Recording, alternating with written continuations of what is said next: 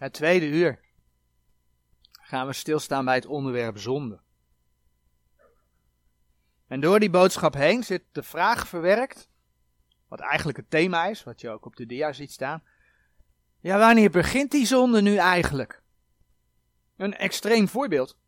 In de wet, in de tien geboden. Daar zegt de Heer onder andere, Exodus 20 vers 13, gij zult niet doodslaan. Je komt dat ook in Romeinen 13 vers 9 tegen. Staat ook in de brief aan de gemeente. Maar wanneer ziet de Heer dit nu als zonde? Is dat pas op het moment dat de moord gepleegd is? Of is er al een eerder moment dat het zonde is? Dat is ook heel belangrijk, als je vergeving gaat vragen. Ga je pas vergeving vragen op het moment dat je echt de mist in bent gegaan? Of moet je eigenlijk al eerder vergeving vragen aan de Heere God? Wanneer is dat nou? Laten we beginnen met het lezen in Genesis 3. Genesis 3, de eerste zes vers. Een heel bekend gedeelte. Is ook niet de eerste keer dat we dat hier lezen. Maar het is wel Gods woord. En er zit nu een vraag doorheen verwerkt. En dat is met name die zin: wanneer begint nou die zonde? Maar het is goed om daar een keer bij stil te staan. De slang nu was listiger dan al het gedierte des velds, het welk de Heere God gemaakt had.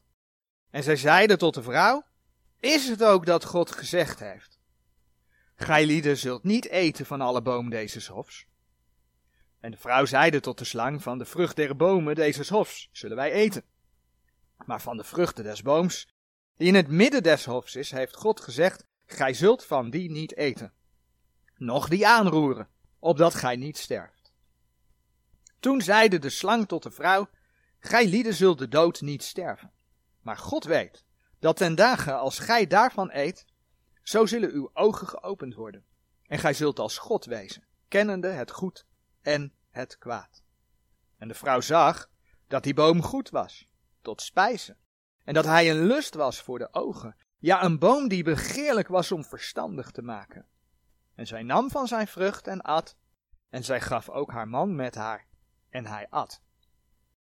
De allereerste zonde is natuurlijk begonnen bij de eerste man en de eerste vrouw. De man en de vrouw lezen we hierover. Van verderop weten we dat het gaat om Adam en Eva. Die niet luisterden naar de Heere God. Ja, en die geschiedenis vinden we hier in Genesis 3. We hebben daar net de eerste zes versen van gelezen. De Heere God had de mensen in Genesis 2 een opdracht gegeven. Genesis 2, vers 17. Maar van de boom der kennis des goeds en des kwaads, daarvan zult gij niet eten. Want ten dagen als gij daarvan eet, zult gij de dood sterven. Nou, een hele duidelijke opdracht. Maar de vrouw liet zich door de vijand van God verleiden, om daar tegen in te gaan. En de man volgde haar daarin. En ja, om dat zo te stellen, dat ligt vandaag de dag natuurlijk een beetje gevoelig. Wat ligt er niet gevoelig? Maar dat is wel wat Gods woord laat zien. Als we daar 1 Timotheus 2 vers 14 bij zoeken, hou de hand bij Genesis 3. Als we daar 1 Timotheus 2 vers 14 bij zoeken, dan zie je dat daar eigenlijk ook terugkomen. 1 Timotheus 2 vers 14. En Adam is niet verleid geworden. Dus Adam was niet verleid geworden. Maar de vrouw verleid zijnde is in overtreding geweest. We gaan het daar nu niet verder over hebben. Maar het staat wel hier in deze context, dus het is goed om te noemen. Zonde begint dus bij het ongehoorzaamheid aan de woorden van God. God had gesproken en de mens ging zijn eigen weg. De mens zei van ja. En eigenlijk al, Genesis 3 vers 1, bij het twijfelen aan de woorden van God. Nou, als je gaat twijfelen aan de woorden van God, dan heeft dat dus te maken met je hart met je binnenste. Dat heeft te maken met ja, de plek waar je geest zich bevindt. Het heeft te maken met je gedachten. De Bijbel spreekt wel over de overleggingen des harten. Daar heeft dat mee te maken. Nou, dat blijkt ook uit Genesis 3, vers 6, maar daar komen we straks op terug. Eerst willen we nog een aantal, een aantal, een drietal definities van zonde bekijken, die de Heer in zijn woord geeft. En de eerste vinden we in 1 Johannes 3, vers 4. 1 Johannes 3, vers 4. Een iegelijk die de zonde doet, die doet ook de ongerechtigheid. Want de zonde is de ongerechtigheid. We hebben bij de eigenschappen van God stilgestaan. We hebben gezien dat God is rechtvaardig. God is heilig. En in zijn woord laat de Heere God zien wat hij daaronder verstaat. Hij laat ook zien wat hij daardoor van mensen verwacht. Hij laat zien wat hij van zijn kinderen verwacht, ook in deze tijd. Ja, en alles wat daar dus tegen ingaat, dat is ongerechtigheid. En omdat dat ongerechtigheid is, dat zonde. Dat hebben we net in, in 1 Johannes 3, vers 4 gelezen. Zoeken we Romeinen 14, vers 23 op.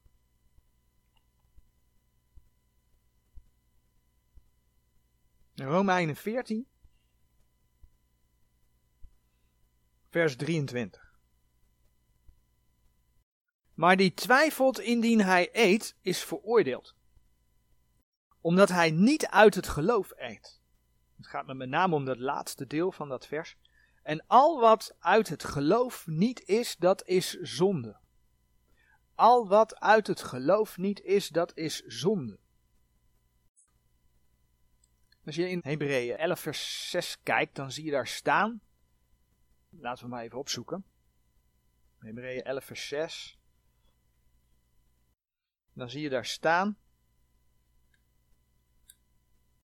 In het eerste deel, maar zonder geloof is het onmogelijk Goden te behagen.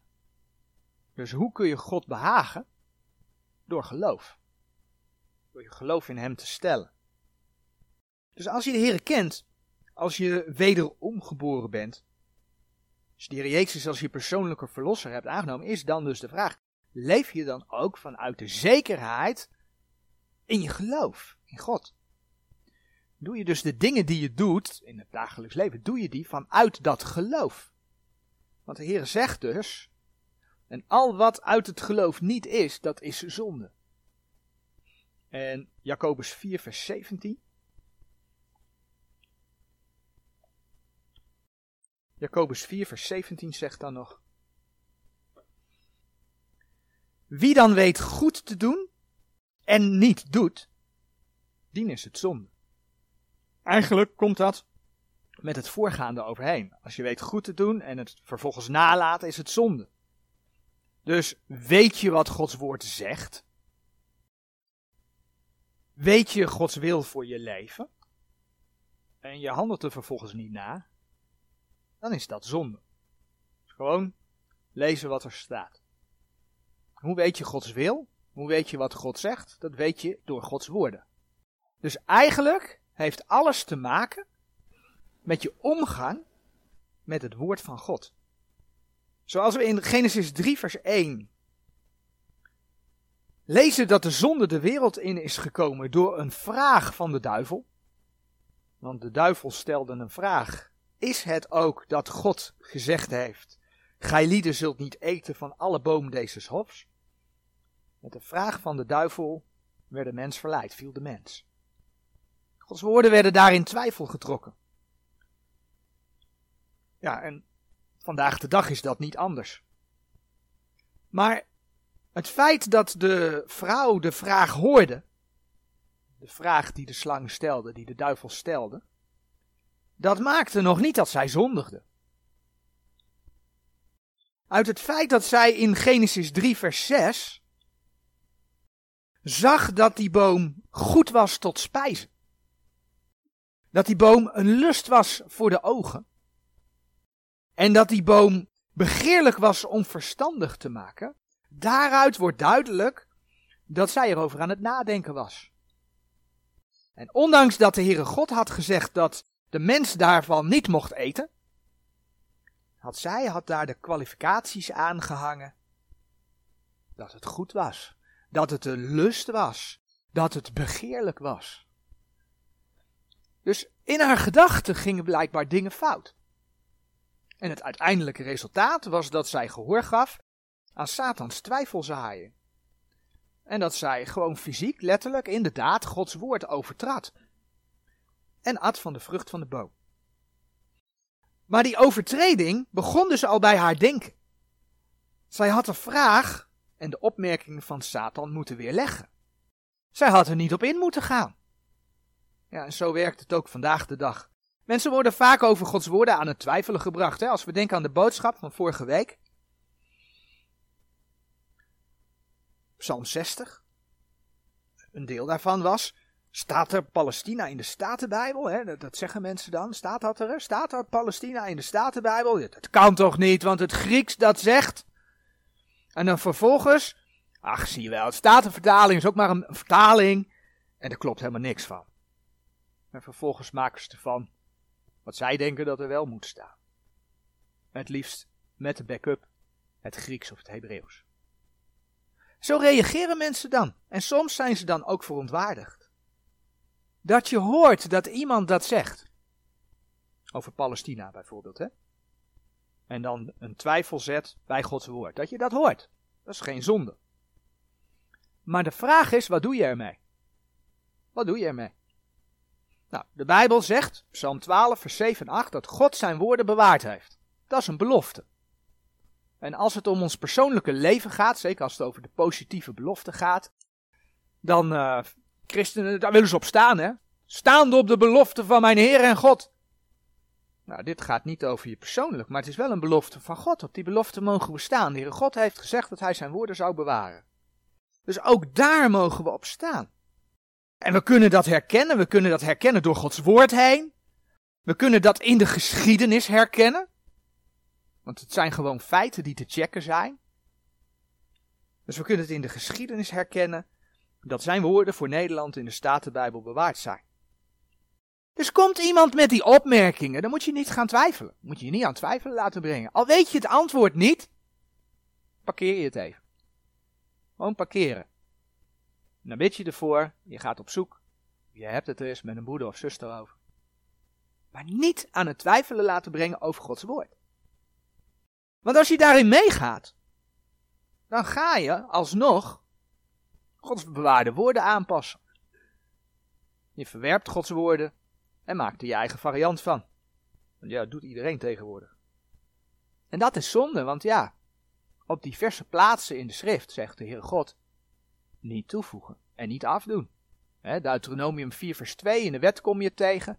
In Spreuken 30 vers 7 staat het geschreven. En de Bijbel sluit ermee af in Openbaring 22 vers 18 en 19. Begin, midden en eind. God zegt, niet toevoegen, niet afdoen. Doe je het wel, ga je tegen Gods woord in, is het de zonde. In ieder geval zien we dus in Genesis 3 vers 1 dat het toedoen aan, het afdoen van Gods woord, het in twijfel trekken van Gods woord, dat het eigenlijk de eerste, en vandaag de dag is het niet anders, dus ook een hele succesvolle methode is van de duivel om mensen te verleiden. Ook zagen we dat natuurlijk het eten van de vrucht zonde was, maar dat die zonde eigenlijk al veel eerder ontstaan was, want het begon al ergens in de gedachten.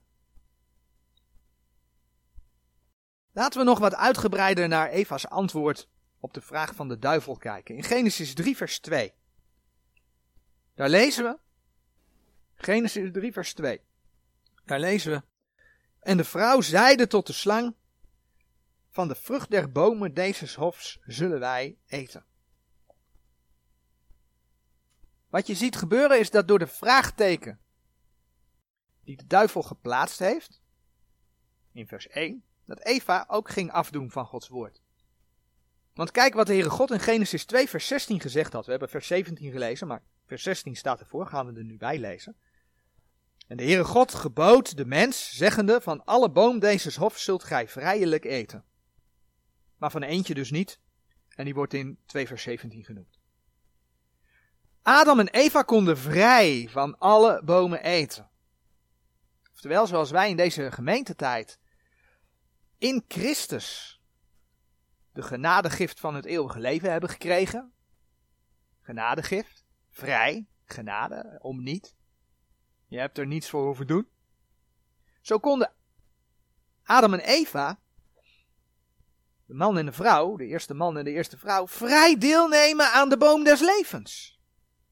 Zij hadden vrij toegang tot het eeuwige leven. Dat blijkt uit Genesis 3, vers 22.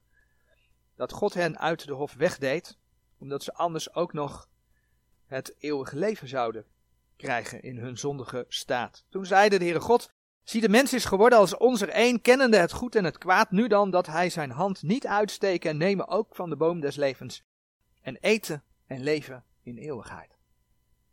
Oh, wat een nare God, hè, dat hij de mens uit die hof heeft weggedaan, na de zondeval. Beetje verkeerd redenerend hoor, want dat bedoel ik niet, zo. Maar zo wordt er natuurlijk op God gereageerd. Als er een God van liefde is, waarom is die ellende in de wereld? God heeft de mens uit die hof geplaatst, anders had je deze ellende in de eeuwigheid gehad. Maar God gaat ermee afrekenen. Er gaat een eind aan de ellende komen. Als hij zijn plan heeft uitgewerkt, gaat er een nieuwe hemel en een nieuwe aarde komen, waarin gerechtigheid woont. Wauw. Maar Adam en Eva konden dus vrij deelnemen aan de boom des levens. Ze hadden vrije toegang tot het eeuwige leven. En juist dat woordje vrij, Genesis 3, vers 2, dat laat Eva weg uit het antwoord dat ze geeft. En daar bleef het niet bij, want haar antwoord ging verder. Genesis 3, vers 3. Maar van de vrucht des booms die in het midden des hofs is, heeft God gezegd: Gij zult van die niet eten, noch die aanroeren, opdat gij niet sterft. Eva liet niet alleen weg, maar ze voegde ook iets toe.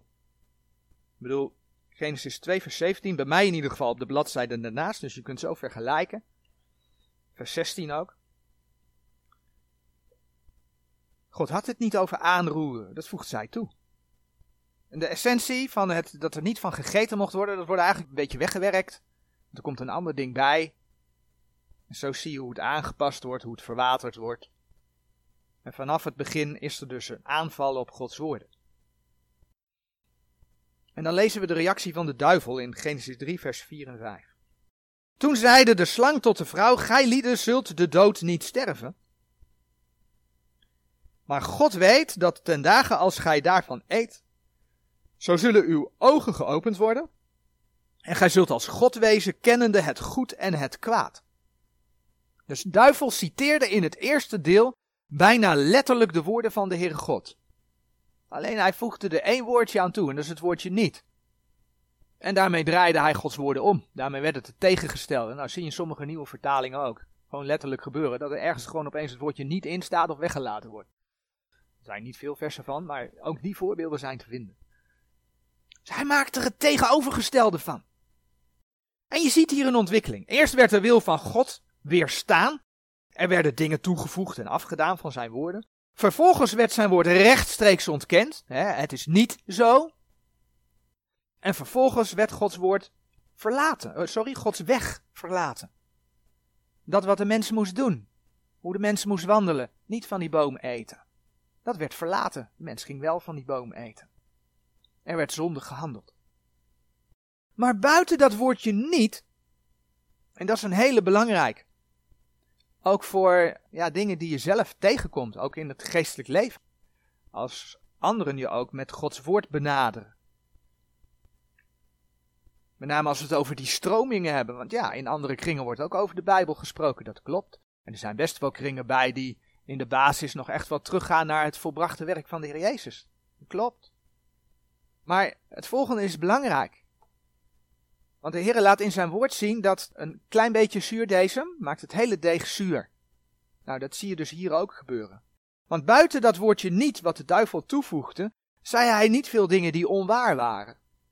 Hij zei bijvoorbeeld in Genesis 3, vers 5, God weet. Nou ja, dat klopt, God weet. God weet alles. Hij is alwetend. Maar hij zei ook, zo zullen uw ogen geopend worden en gij zult als God wezen. Ja, dat wist God. Kijk maar in vers 7 en kijk maar in vers 22 van Genesis 3. En vervolgens zei hij nog dat zij als God zouden wezen, kennende het goed en het kwaad. Ja, ook dat klopte gewoon. Kijk maar in Genesis 3, vers 22. Toen zeide de Heere, God zie, de mens is geworden als ons er een, kennende het goed en het kwaad. Satan kent Gods woord. Hij gebruikt het, soms past hij maar één woordje aan en je hebt wat anders. In de geschiedenis waar de Heer Jezus verzocht werd in de woestijn, zien we dan ook hoe de duivel, ook bij Gods zoon, Gods woord citeerde. En dan bladeren we naar Matthäus 4. We gaan later nog weer bij Genesis 3 terugkomen. Matthäus 4. En dan lezen we de eerste drie versen. Toen werd Jezus van de geest weggeleid in de woestijn om verzocht te worden van de duivel. En als hij veertig dagen en veertig nachten gevast had, hongerde hem ten laatste. En de verzoeker tot hem gekomen zijnde zeide, Indien gij Gods zoon zijt, zeg dat deze stenen broden worden. Het laatste vers en de verzoeker tot hem gekomen zijnde zeide, Indien gij Gods zoon zijt, zeg dat deze stenen broden worden. Je ziet dat de duivel je zegt, indien gij Gods zoon zijt. Dat is opnieuw een vraag. En dat indien geeft eigenlijk ook weer een twijfel aan. Terwijl de Heer Jezus Gods zoon was. En natuurlijk Gods zoon is. Maar daar zie je die twijfel weer om de hoek komen. Maar ook het subtiele zie je hier terug. Hij houdt de Heer Jezus Bijbelpassages voor. Gewoon Gods woorden. Alleen wel uit de context gehaald. In Matthäus 4, vers 6 zegt de duivel het volgende. Indien gij Gods zoon zijt, werpt u zelf nederwaarts, want er is geschreven dat hij zijn engelen van u bevelen zal, en dat zij u op de handen zullen nemen, opdat gij niet de enige tijd uw voet aan een steen aanstoot. De Satan citeerde hier uit de psalmen. En dat is wel psalm 91, vers 11 en 12. Psalm 91, vers 11 en 12. Want hij zal zijn engelen van u bevelen dat zij u bewaren in al uw wegen. Zij zullen u op de handen dragen, opdat gij uw voet aan geen steen stoot. Dat is Psalm 91. We zien dat de duivel hier iets weggelaten heeft. Opnieuw, er wordt wat weggelaten. Namelijk, dat zij u bewaren in al uw wegen. De tekst was dus absoluut niet bedoeld voor een sprong van de tempel. En natuurlijk helemaal niet in opdracht van de duivel. Hetzelfde geldt voor de verzoeking in Matthäus 4, vers 8 en 9.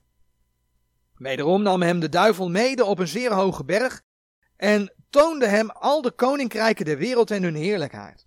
En zeide tot hem, al deze dingen zal ik u geven, indien gij nedervallende mij zult aanbidden.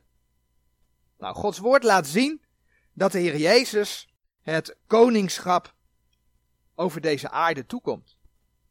We lezen daarover in de profeten. Nou, we kennen dat wel. Maar eh, voorbeelden zijn uh, Jezaja 9 vers 6, Daniel 2 vers 34 en, en 44 tot en met 45. Er zijn natuurlijk meer voorbeelden te vinden. Het werd aangekondigd bij de geboorte van de Heer Jezus. In uh, Lucas 1 vers 31 tot en met 33. En dan wordt het ook nog eens een keer in openbaring bevestigd, bijvoorbeeld in openbaring 11 vers 15. Met andere woorden, in de tijd van de verzoeking in de woestijn, de duivel hield dus de Heer Jezus iets voor waar hij eigenlijk recht op had. Hij had recht op de koninkrijken. Maar in de tijd van de verzoeking in de woestijn was de tijd nog niet rijp voor vervulling. Dus we zien hoe de duivel subtiel Gods woord onder de aandacht brengt, maar het verdraait, het uit de context haalt, het niet recht snijdt, om proberen ja, te verblinden, in verwarring te brengen, te verleiden. Net zoals we onlangs zagen dat je in deze tijd een verkeerd evangelie kunt brengen. Als je het koninkrijksevangelie gaat verbrengen en dat ook nog verdraait, dan ben je natuurlijk helemaal verkeerd bezig, maar dan ben je niet voor deze tijd bezig. Ja, en dat die duivel zo draait, dat is logisch. Noemde ik net, hij wil verblinden. Hè? 2 Korinthe 4 vers 4, de God van deze wereld wil de mensen verblinden, zodat het evangelie van Christus hen niet bestralen. Maar de Heer Jezus, hij kende, hij kent natuurlijk Gods woord. En zijn verdediging is drie keer. Er is geschreven. Er is geschreven. En weerleggen. Dat is weerleggen. Matthäus 4 vers 4. Matthäus 4 vers 7. En Matthäus 4 vers 10. Het is niet voor niets dat wij als kinderen van God in deze tijd, de gemeentetijd, als enige wapen in de wapenrusting het zwaard des geestes hebben gekregen het woord van God. Efeze 6, vers 17. Met dat zwaard kun je de aanvallen van de boze, om het met Efeze 6, vers 11 te zeggen, de listige omleidingen des duivels weerstaan. Met we niet gaan toevoegen, niet gaan afdoen. Maar zie je hoe belangrijk het is?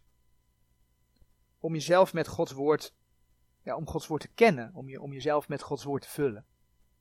Daarmee bezig te zijn. Lees dat woord van God. En het beste is echt, probeer dat jaarlijks te doen. Als je dat namelijk keer op keer voorbij ziet komen, dan ga je op een gegeven moment ga je verbanden zien. Gaat de samenhang begrijpen.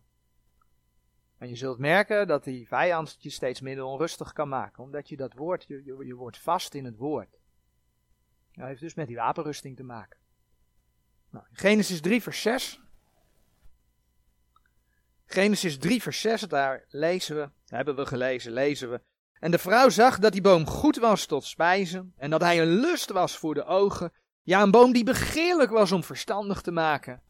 Nou, je snapt het al, daar kun je niet meer weerstaan natuurlijk, hè. En zij nam van zijn vrucht en at. En zij gaf ook haar man met haar. En hij at. We hebben gezien hoe Eva in haar gedachten al bezig was om de zonde te gaan plegen. Want ondanks dat verbod zag zij hè, dat die boom goed was, een lust was, dat die boom begeerlijk was. Ze was erover, ze was ermee bezig. Dus kun je die kwalificaties er niet aanhangen. Nou, als je dan in Gods woord op zoek gaat, ja, dan kom je erachter dat de Heer ook laat zien dat de mens van binnen zondig is. Hele bekende, denk ik, Jeremia 17, vers 9. Het gaat over het hart. Jeremia 17, vers 9. Arglistig is het hart. Meer dan enig ding, ja dodelijk is het. Oei. Wie zal het kennen? Ja, dat staat maar wel geschreven. Arglistig is het hart, meer dan enig ding, ja dodelijk is het. Wie zal het kennen? Laten we naar Romeinen 1 vers 21 bladeren. Romeinen 1 vers 21. Omdat zij God kennende hem als God niet hebben verheerlijkt of gedankt, maar zijn verijdeld geworden in hun overleggingen en hun onverstandig hart is verduisterd geworden.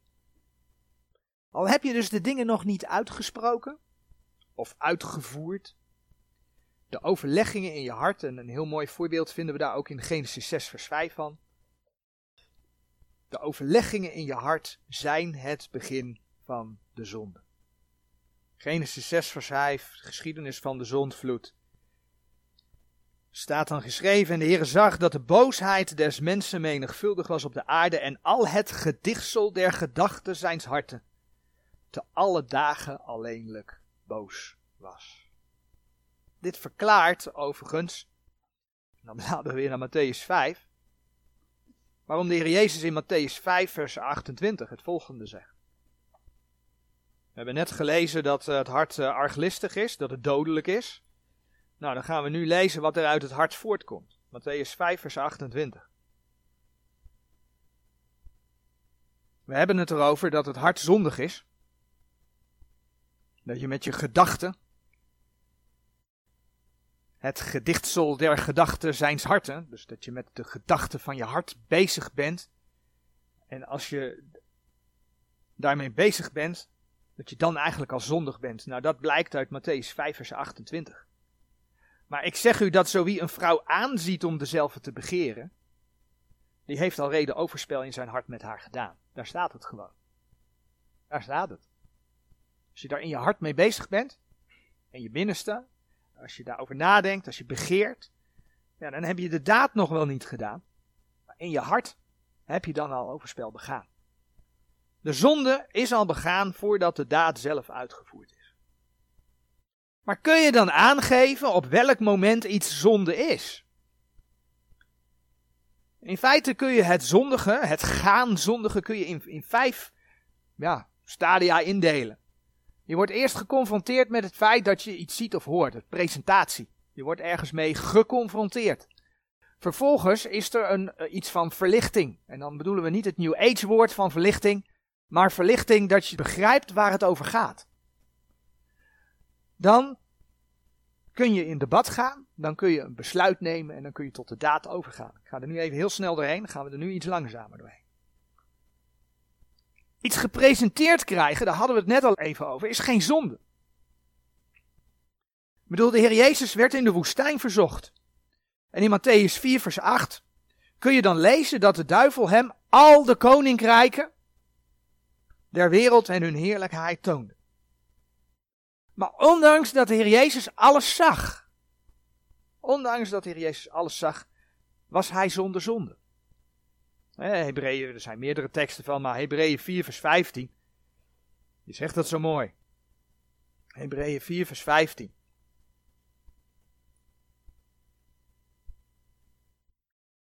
Want wij hebben geen hoge priester die niet kan medelijden hebben met onze zwakheden, maar die in alle dingen gelijk als wij is verzocht geweest, doch zonder zonde. De Jezus had geen zonde. Dus het feit dat de duivel hem iets liet zien, maakte hem niet zondig. En dat is maar goed ook. Anders zou je de hele dag met een blinddoek op moeten lopen. In deze wereld. Het zien van iets maakt het nog geen zonde voor je. Ook wanneer je verlichting krijgt over hetgeen je gepresenteerd krijgt, oftewel je begrijpt wat het is, maakt het niet zonde voor je. Ik bedoel, uiteindelijk laat de Heere God in zijn woord zien, bijvoorbeeld in Romeinen 3, vers 20, dat hij zijn wet heeft gegeven om de zonde te doen kennen. Romeinen 3, vers 20. Daarom zal uit de werken der wet geen vlees gerechtvaardigd worden voor hem, want door de wet is de kennis der zonde. Door de wet is de kennis der zonde. Dat geldt natuurlijk voor het hele woord van God. Gods woord geeft licht op je leven. Gods woord openbaart. Gods woord laat zien. Maar vervolgens kun je er dus op twee manieren mee omgaan. Aan de hand van de kennis van de wet, aan de hand van de kennis van Gods woord, kun je de juiste keuze maken. Je kunt zeggen, daar wil ik niks mee te maken hebben, want de Heere zegt. En je laat het links liggen. Maar dan komt hij. Je kunt ook in debat gaan. Wat als? Wat als ik zus? Of wat als ik zo? Hier staat wel geschreven dat, maar zou het misschien niet net even anders kunnen zijn? Je gaat in debat. Je gaat overleggen in je hart.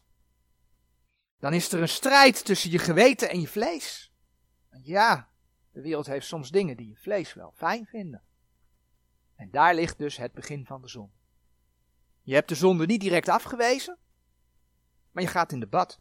En dan kun je nog steeds besluiten om het niet te doen. Dat kan. Want je bent in debat. Besluit is nog niet genomen, dus je kunt het nog steeds afwijzen. Maar in je gedachten ben je dus al wel verkeerd geweest. In je gedachten ben je dan al verkeerd geweest, want je, bent, je hebt eigenlijk een klein beetje toegegeven even, in je gedachten. Niet in je daden, maar wel, je, je bent er in je hoofd mee bezig geweest om het wel te doen. Of om iets niet te doen, wat je juist wel zou moeten doen. Dat kan natuurlijk ook. Ja, en daarna volgt dan een besluit. En op basis van het besluit kun je dus ook de daad gaan plegen. Dat is de laatste stap. Zo zien we hoe de zonde dus al eerder is ontstaan. En dan komen we bij de tekst waar ik eerder op doelde, Matthäus 15, vers 19. Matthäus 15, vers 19. Waar we lezen, want uit het hart komen voort boze bedenkingen, doodslagen, overspelen, hoererijen, dieverijen, valse getuigenissen, lasteringen. Uit het hart komen voort. Hart is dodelijk. Wat komt eruit voort? Boze bedenkingen, doodslagen, overspelen, hoerijen, dieverijen, valse getuigenissen, lastering. Ik ga een klein stukje overslaan. Het is al laat. Als je Genesis 3, wat er over de vrouw geschreven staat, hè, dat ze zag, dat ze begeerde. Als je dat vergelijkt met 1 Johannes 2, vers 16, en als je dat vergelijkt met Matthäus 4, vers 3, vers 8 en vers 6, dat is de verzoeking in de woestijn, dan zie je eigenlijk dat de zonden in drie groepen in te delen zijn. Je hebt de begeerlijkheid des vleeses. En je hebt de begeerlijkheid der ogen. En je hebt de grootsheid des levens. als je die verschillende schriftgedeeltes met elkaar vergelijkt, dan zie je dat dat overeenkomt. God deelt het eigenlijk in drieën en alle zonden die je kunt begaan hebben met één van die dingen te maken. Of met de begeerlijkheid des vleeses, of met het feit dat je via je ogen iets gezien hebt, of met de grootsheid des levens. Want ja, als mensen wil je heel vaak toch wel graag wat voorstellen. Een klein voorbeeld. Als je denkt aan de begeerlijkheid des vleeses. Ja, dat is dus het niet op de Heer vertrouwen. En dat je eigenlijk je eigen pad wel uitstippelt. dat je er zelf voor zorgt dat je krijgt wat je hebben wilt. En dat heeft dus vaak inderdaad met begeerte te maken, maar dat zie je bij alle drie terug. Uh, bij, bij twee zie je dat zo terugkomen. Je hebt dus ook de begeerlijkheid der ogen. En zoals je ziet staat daarbij, hè, de, toonde de duivel, de Heer Jezus, al de koninkrijken en hun heerlijkheid. Dat heeft dus te maken met macht, met eer. Dat heeft te maken met aanzien. Ja, dat is een verleiding voor mensen. Want ja, mensen willen, zoals ik net zei, graag wat zijn. En dan heb je dus nog de grootsheid des levens. Waar de duivel tegen de Heer Jezus zei, hè, van, van boven van de tempel, werp u zelf maar nederwaarts. Dat is de grootsheid des levens. Ja, daar worden we als mensen ook op verzocht. Dat we denken van, weet je, ik ben een kind van God. God is aan mijn zijde. En dan ga je als mens, omdat jij denkt, God is aan mijn zijde, ga je dingen doen waarvan jij denkt dat het wel goed is om te doen. Dus eigenlijk heeft dat ook weer met vertrouwen te maken. Dat is een vorm van God verzoeken. Een vorm van trots, een vorm van hoogmoed. Dat je dingen gaat doen die de Heer je eigenlijk niet gegeven hebt. Of dingen die, waarvan de Heere God het nog niet de tijd vindt dat je die gaat doen. Maar ja, jij vindt dat jij dat wel kunt. Hoogmoed, trots, God verzoek. Heel kort was dat waar ik nog op in wilde gaan. Wanneer je die drie groepen zonden, als je daarover met de vijand van God, door het vlees, in je hart, in debat gaat, ja, dan word je op een subtiele manier verleid. En dan kun je vaak allerlei redenen bedenken waarom je je niet aan Gods woord wilde houden. David zag een mooie vrouw, Bathseba, en kwam tot moord en overspel, 2 Samuel 11. Lot die zag een mooi stuk land, Genesis 13 vers 10. En koos dus voor de, de vlakte nabij het zondige Sodom. En toen ging het van kwaad tot erger. Zo kun je denken. Ach, ik denk niet dat God het zo bedoeld heeft. Hij zegt, het staat er wel, maar het is vast anders bedoeld. Laat ik eens in een andere vertaling kijken. En wat je ook wel hoort. Ach, Gods woord is vaak een tegenspraak. Nou, dat is natuurlijk helemaal niet zo, maar wordt wel vaak aangehaald. En eentje die ik een keer tegen ben gekomen. Ik had een mooi schilderij gezien. En dat ging over dat schriftgedeelte. Als ik dat schriftgedeelte lees, ja, dat lees ik wel. Maar als ik nou in dat schilderij kijk, dan zie ik dat. Als je dat nou tussen die regels doorleest, dan heb je te pakken wat God bedoelt. Dat was in een preek van iemand. Serieus. En voor je het weet, ben je dus aan het toevoegen aan, Gods woord. Je bedenkt er zelf een regel bij, omdat een schilder wel ja, iets moois had gezien en dat weer heeft gegeven. En dat is zonde. We hebben het gehad over wat zonde is. We hebben het gehad uh, heel kort even over soorten zonde. Maar daardoorheen ook over de vraag op welk moment iets nu zonde is. En dat is dus niet pas als je de daad begaat, maar dat is op het moment dat je gaat overwegen of er redenen zijn om het toch maar te doen. Nou, wat als je weet dat je gezondigd hebt? Of dat nou de daad is, of dat je weet, ik ben in mijn gedachten verkeerd gegaan. Want die is dus net zo belangrijk. Ik ben in mijn gedachten verkeerd gegaan. De Heer Jezus is voor de zonde gestorven. En ondanks dat we vergeven zijn, dat we gered zijn, mogen we met onze dagelijkse zonde bij Hem komen om vergeving te vragen, om onze zonde te beleiden. 1 Johannes 1 vers 9, bekende vers, zegt, tekst staat ook op de dia, indien wij onze zonde beleiden, Hij is getrouw en rechtvaardig, dat Hij ons de zonde vergeven en ons reinigen van alle, alle ongerechtigheid. De Heer vergeeft de zonde en reinigt van alle ongerechtigheid. Amen.